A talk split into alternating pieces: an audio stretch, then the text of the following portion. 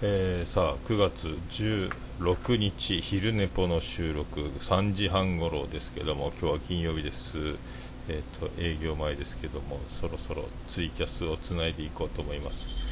で今、えー、BGM スタートしまして、えー、通知をツイキャスのスタート。ドン始まりました。はい始まりました。ということで昨日はあのオルネポの本編を撮りましてで昼寝ぽはやらずにということでなんか1日飛ぶだけでも相当やってない感が、えーと、あるんですけどあとそうですねおとといは、えーと、業者の食品外食産業の展示会があってで展示会から帰ってきて昼寝ぽの収録をしてたらクレジットカード端末の業者さんが来てでそれでもうあの15分ぐらいでバツッと切っちゃったんであの終了したという最短収録で。で昨日はやらず今日もということで。ああどうもピースケさんどうもありがとうございます。ありがとうございます、え今日はがっつり、えーとできそうですけど30分間。がっつりと言うても30分間ですけど。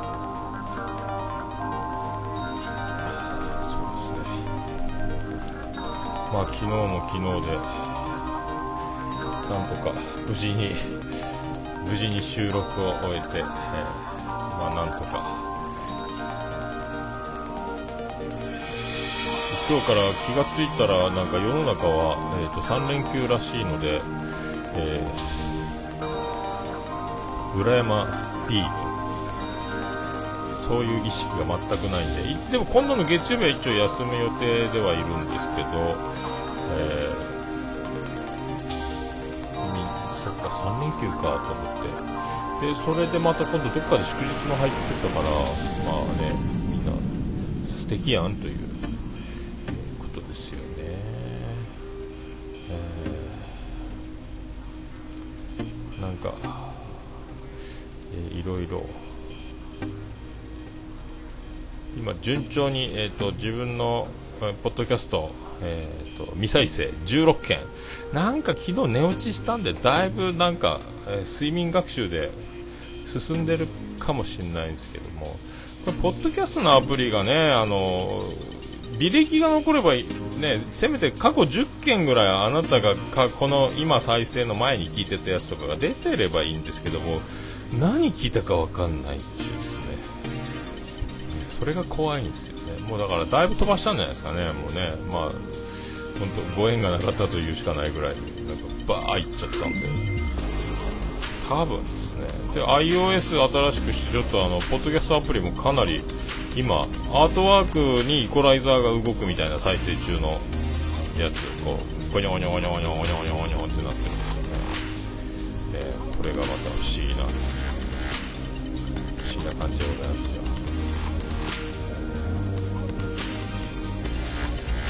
ちょっと表示も変わったような気がするんですけどね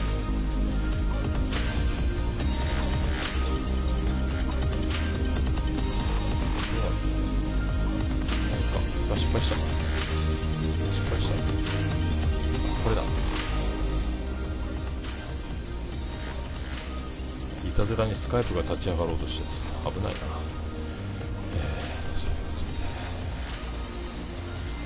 あスカイプが立ち上がりようですよ。あ消えた。えー、うわ来た。シュワ言いましたね。なんか変なアイコン出たぞ。慣れてないです。なんかね勝手に Windows の更新が始まったんですよね。でなんかもうちょっとあシステム音もえーとねわかんないですよ。スカイプが切れないですよね、うん、言うとりますけど。何も変わってないですか、ピースケット。だいぶ変わってますよ。iOS。iOS10 やったかな。だいぶ変わっとうっすね。あの、もうあの、アイコン、ツイッターとか押して、こう、がアイコンからまたホーム画面に戻るときの戻り方も残像残しみたいな感じに、にょって消えたりする感じ。だいぶ変わっとうっすよね。ああ、失敗やないですか、それ。あれ見ました？アップデート確認する。般ソフトウェアアップデートアップデートを確認中、え、最新ですって出るやつ。iOS10.0.1 って出ますけどね。はいポッドキャストアプリもあの未再生のところを開いてアイコンが縦にずらっとこう並んだ状態で次これ次これってなってるところ未再生開くと再生中のところのアートワークのところにイコライザーが上に重なってニョニョニョニョニョニョニョニョって動きますよ。はい。ポッドキャストアプリ。iPhone6S プラスですけどね僕の。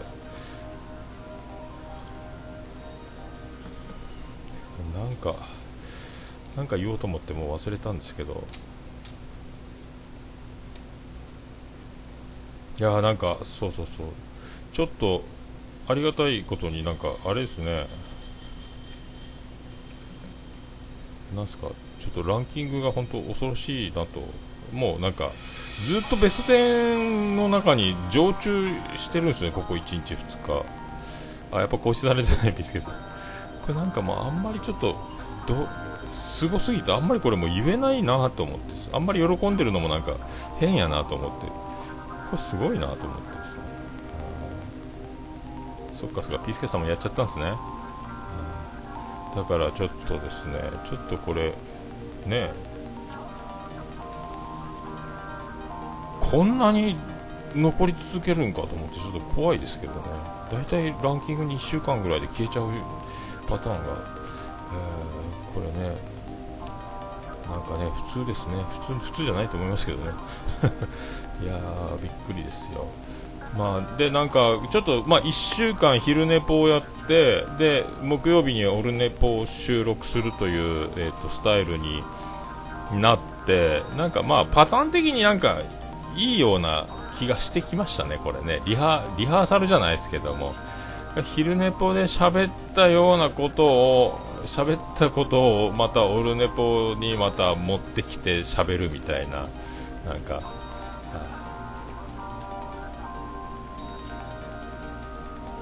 なんか地方営業じゃないですけど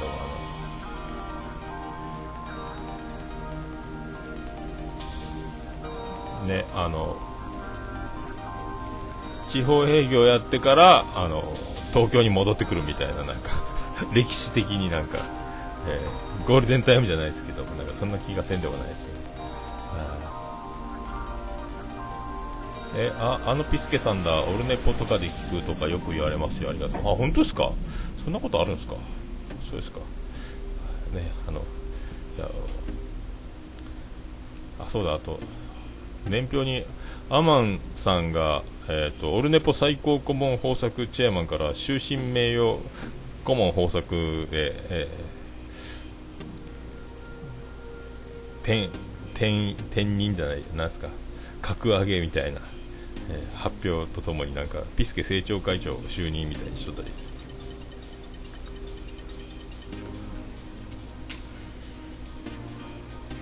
いやそんなね。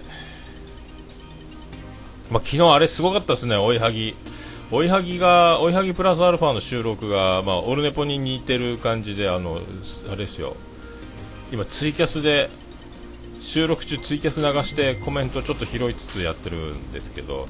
ちょっと徳松さんが出てきて笑っちゃったんですけどね。いやすぐ切られるっていうですね。あれはちょっとびっくりしましたね。大変なんですかねカフェ。まあでもカフェ自体がねお客さん1人当たりの払う金額がやっぱりねやっぱ結局売り上げは客数かける単価っていうの、ね、お客さんがいくら何人来ていくら払うかが売り上げなんでね。ね。あ収録もポッドキャストもどっちも聞きました。あそうですか。あそうだそうなんだ。まだ追いはぎの今度この前昨日出たやつ聞いてないですね、はい、1週間遅れでしたっけ？ね収録から配信がね、ね、いやでもねどうなんですかね。カフェカフェ経営とかやったことないですけどまああのあカットされてたんだ。あそうなんだ。あじゃあそれ昨日のやつがもうだ出たってこと？えもう昨日のやつをもう配信したんだ。そうでしょ？1週間確か1週間遅れですよ。曲つけたりとかするんで。多分1週間遅れやないですかね。徳松さんとこカットじゃなくて多分。多分先週のやつだと思いますよ。先週金曜撮ったやつを今週金曜出すみたいな感じじゃないですかね。いやどうなんでしょうね。なんかだからイベントをするとかお酒を売るとかあとなんかワークショップとかでなんかこう個人の作家さんみたいなと参加で何かこう一緒に何か、えーとね、お皿に絵を描いてみようとかなんかそういうねネイル出張ネイルサロンやりますとかなんかそんなのと併用するとかやっぱコーヒーとかその、ね、スイーツとかとちょっと軽食が売れても多分払って1000円とか1500円でしょうから。ね、お酒を飲んでくれるとやっぱ3000円とか、まあ、飲み食いが激しい人によるなればなるほどやっぱ5000円1人5000円とか払ってくれることもありますからね。そういうのとやっぱねカフェはちょっとだから売り上げるとしっちゃかめっちゃか行列ができて満席みたいなスタバみたいにこう席数を広くしてたくさんお客さんがひっきり出してきて勉強してたり、ね、パソコン開いて時間潰してあのテーブルの、ね、売り上げが、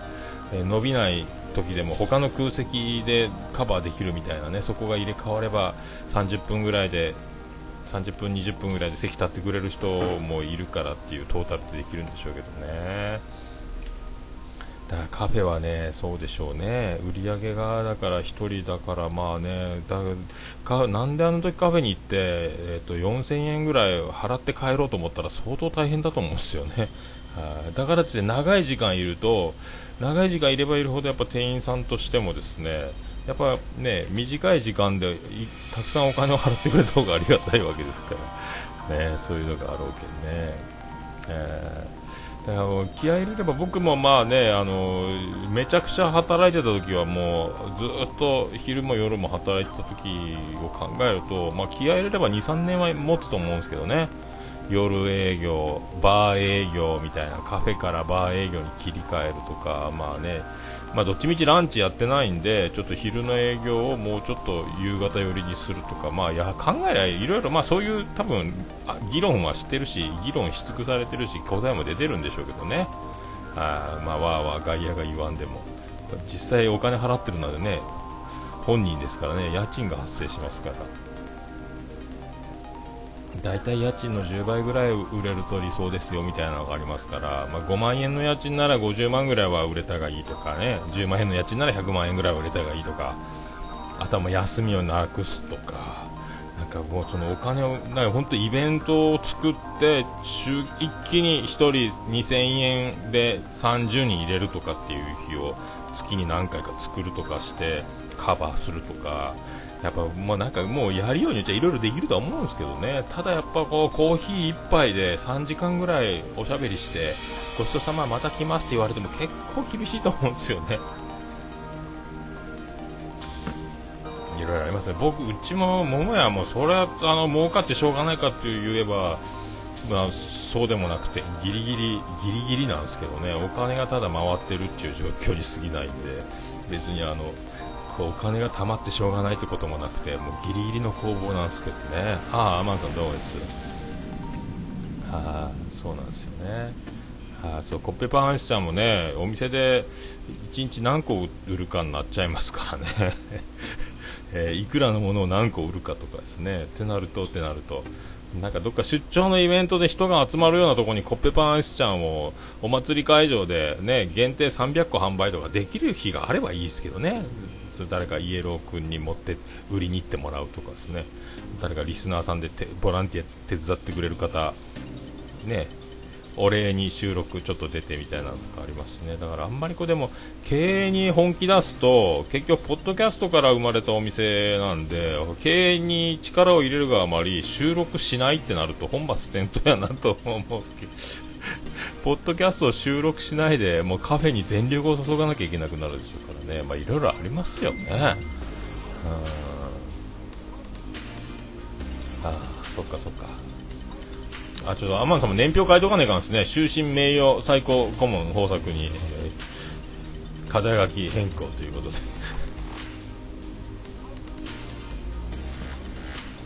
あのね、あのー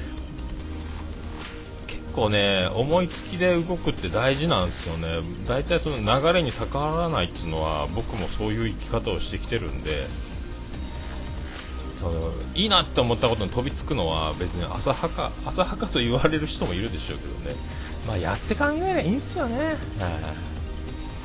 僕もだからお店の経験は雇われ店長はやったことあるしあの居酒屋のホールの店員でアルバイトリーダーとかもやってある程度は分かりますけど自分がその一プレイヤーになって料理を作ってとかお皿を洗ってとか1人で全部やらなきゃいけないっていうのは生まれて初めてでそこに家賃が発生してとか、まあ、想像したらもうねあの震えるでしかないんですけど一か八かやってで、まあ、その時はまだ30代だったんで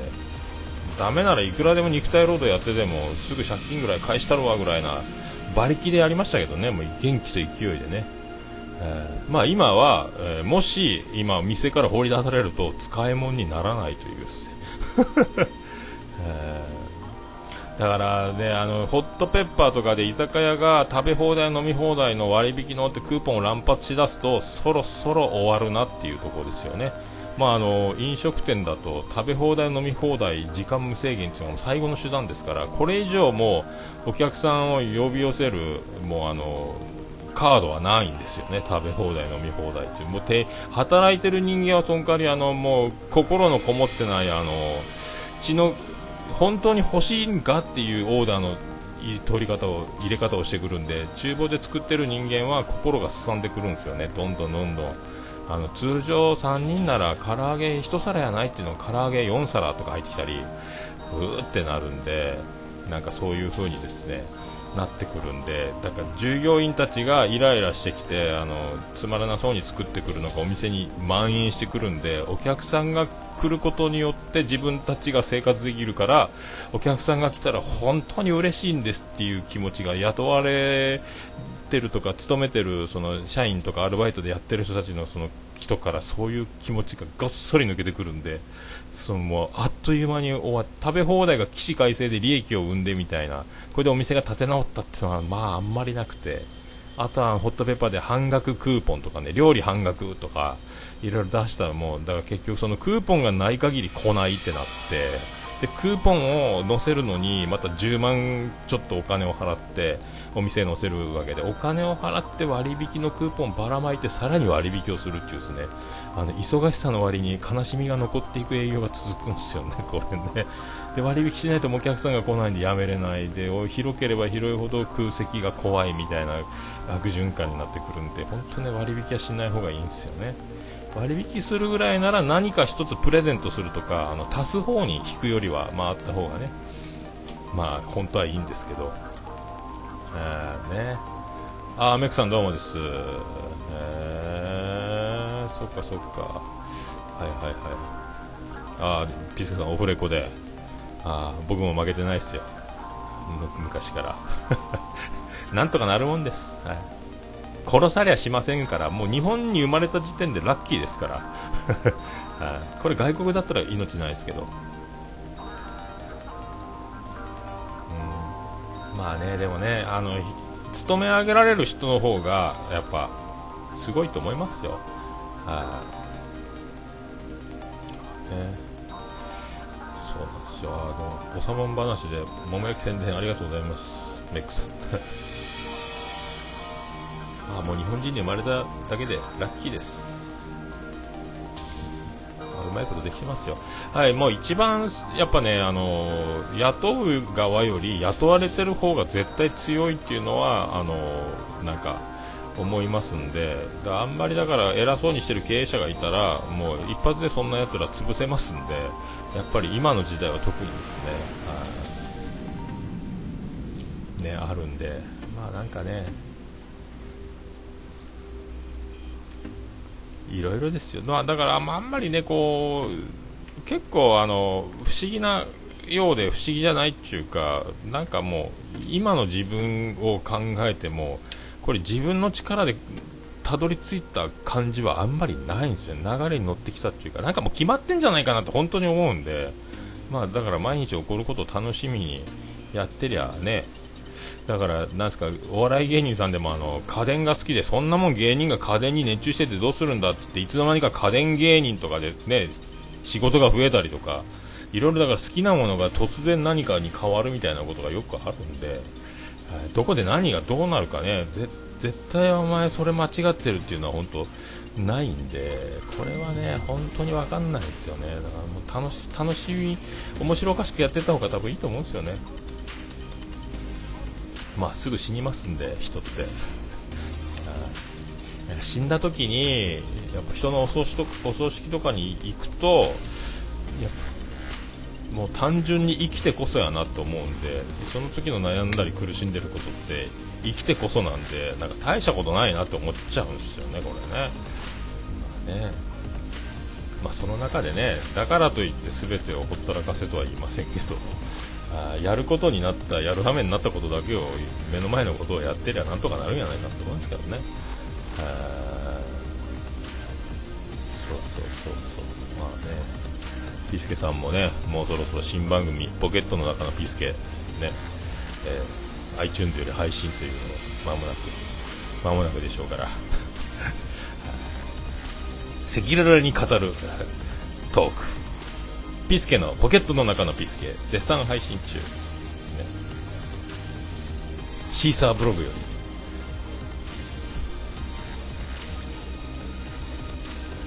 まあだからまあなんかねそんなもうそんなま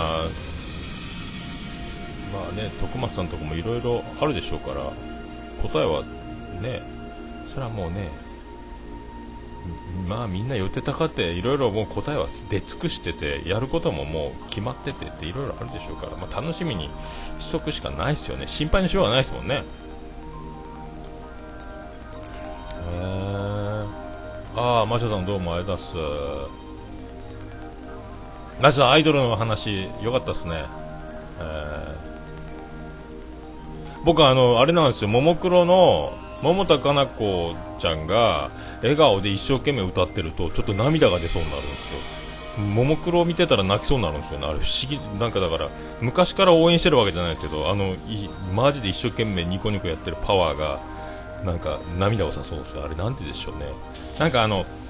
画面とかステージって100伝えろうと思ったら多分500から1000ぐらいやってやっと画面とかを見る人に100伝わるようなあの気がしててももクロはそれができてんじゃないか。特に桃田かな子というあのリーダーはなんかそういうところをなんかこう画面越しに来てライブで見たら本当泣くんじゃないかなと思うぐらいパワーを感じるんですけど普通のアイドルとかとはちょっとその辺が違うんですよね。パワーがね。歌が上手いとも思わんしね、曲がすごいいいとも思わないですけどね、はい、僕はあの、ね、おにゃんこクラブは岩井由紀子派なんですけど、はい。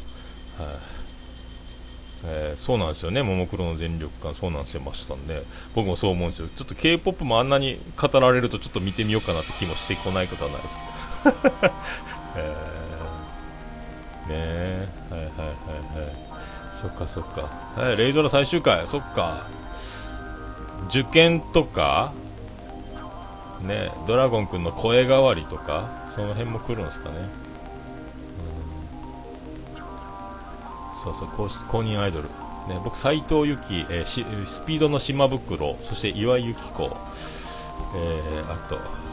このぐらいですか、あとももクロ。ももクロやっぱ桃田かな子ちゃんが一瞬あのねみんなでもみんなパワーを感じますけどねあの5人ね。すごいよねと思いますけどね。みんなあのなんですか名前忘れた。紫の子も。ね。面白いし黄色の子もいいし ピンクの子もいいし緑の子もいいんですけど。アーリンしおりん何やったかな。えー、っと忘れた。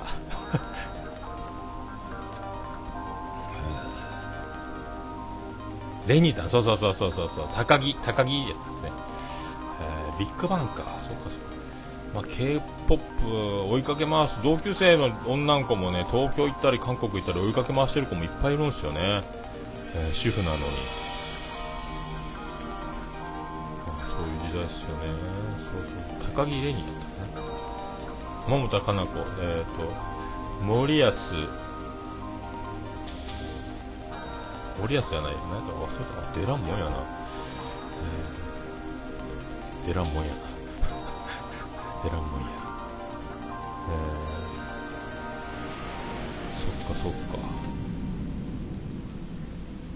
どうなるかわかんない、まあ、先のことはわからないということですよ。ね、先のことがわかんないから、えー、面白いということですよ、きっと。ああ勝弘君ってすごいポテンシャルですよね、あの人ね。あの人何なんすかね、あの人。お笑い筋肉がもう幼い頃から最初からもうあの遺伝子に搭載されて生まれてきてる感じですよね、あの人ね。うん、なんか面白いこと言うてやろうというよりは瞬発力で自然にあの自分がコントロールしない時に口をついて出てくるっていうかあのサイボーグみたいなとこありますよね、あの人ね。まあ、勝広いとも言うとるところあるけどすごい関西中土地がなせる技なんかもしれないですけど、えーまあねだからこうどうねあと1時間後に死ぬかもわからないし あと40年ぐらい生きてるかもしれないというだけですからね、えー、僕に関しては。なんですかね。まあだからなるべくなるべくあのなんか死ぬえ、死んだ時にサーバーの契約が切れた時に何か音源が残ってたらいいなと思って YouTube 流したりとかいろいろやってますけど。ホームページが残るのが一番いいんですけどね。だからこうお通夜の時にあの僕の棺の前でずっとオルネポが流れてるっていうですね。恥ずかしいからやめろよって俺が急に蘇生するかもしれないですけど。なんかそんなそんな気もしますね。ああ虹パパさんどうもです。どうもです。もう終わりますけど。あとね、あのかんえーと、一応家族に伝えてるんですけど、あの僕の葬儀の時の出棺する時の、えー、霊柩車がこう最上出る時に流す音楽を、えーと、ユニコーンの、えーと、ハローにしてって言ってるんですけどタイムマシンみたいな歌ですけどね、はい、でもなんかいろいろ最近ちょっとまた変えろっかなと思って。ハロー。で今笹山さんの「スルリ」って曲がやっぱすごいこうガンガンなんか刺さってきてあれ僕が棺桶葬儀の時に出棺する時にあのスルリが、えー、流れるといいかなってね終わりの方から数えるのがいいねみたいなとかああいう歌詞から始まるとそんな言いながら今死んだやんみたいな。今出棺してるやんっていう突っ込みながらこうファーンって霊柩車が去っていく感じのねああいう感じ。ちょっとね笹山さんの許しを得れば僕出棺の時はスルリでお願いしたいというふうに家族に 僕の霊柩車が出ていく時ですね。そういうのもありかなと思いますけど。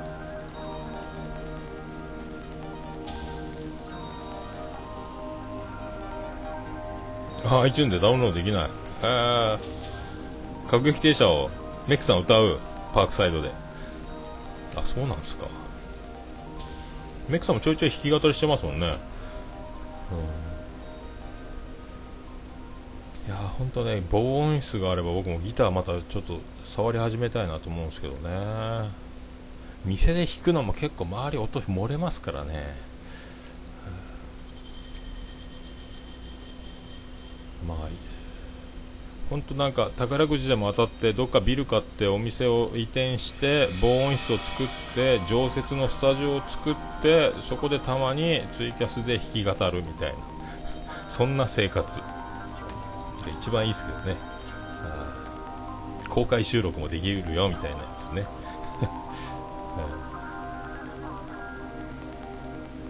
回転早いけど。えー、読みこじ3連休の夜はツイキャス録音し放題。あそうですか。収録祭りなんですね。あ夜の街に繰り出してくださいよ。ねお姉ちゃんの薄着のお姉ちゃんのいるようなお店でお酒を飲んでください。徳島そんないっぱいあるんかな。よくわかんないですけど。お店のキッチンでいたらそこまで漏れない。いやいや換気扇の音から外に漏れるんで外に拡散するような感じになるんで店はですねはい、隣は整骨院が営業してたりなんか叫んでるな桃屋の中から営業してないのにってなるんで、えー、営業中はねなかなかね難しいですけどね。はい、えー、ということで30秒あ切ろうというところでございますけどもえー、9月16日分の、えー、昼寝ぽ、えー、無事に終わろうとしております、え皆さんまともな、えまともなスケジュールの方は3連休ということで楽しい週末をお過ごしください。それでは皆さんまたありがとうございました。どうもです。はい昼寝ぽの収録終わりました。30分ピシャッと。はい。これ前回ねちょっと BGM デカめだったんで今回はうまくいってるんですかね。ちょっと1回リハで10秒ぐらい録音して確認してから始めたんですけどはいどうでしょう。はいまあまた考えます。それではまた明日あたりまたできればやりますのでよろしくお願いします。ありがとうございました。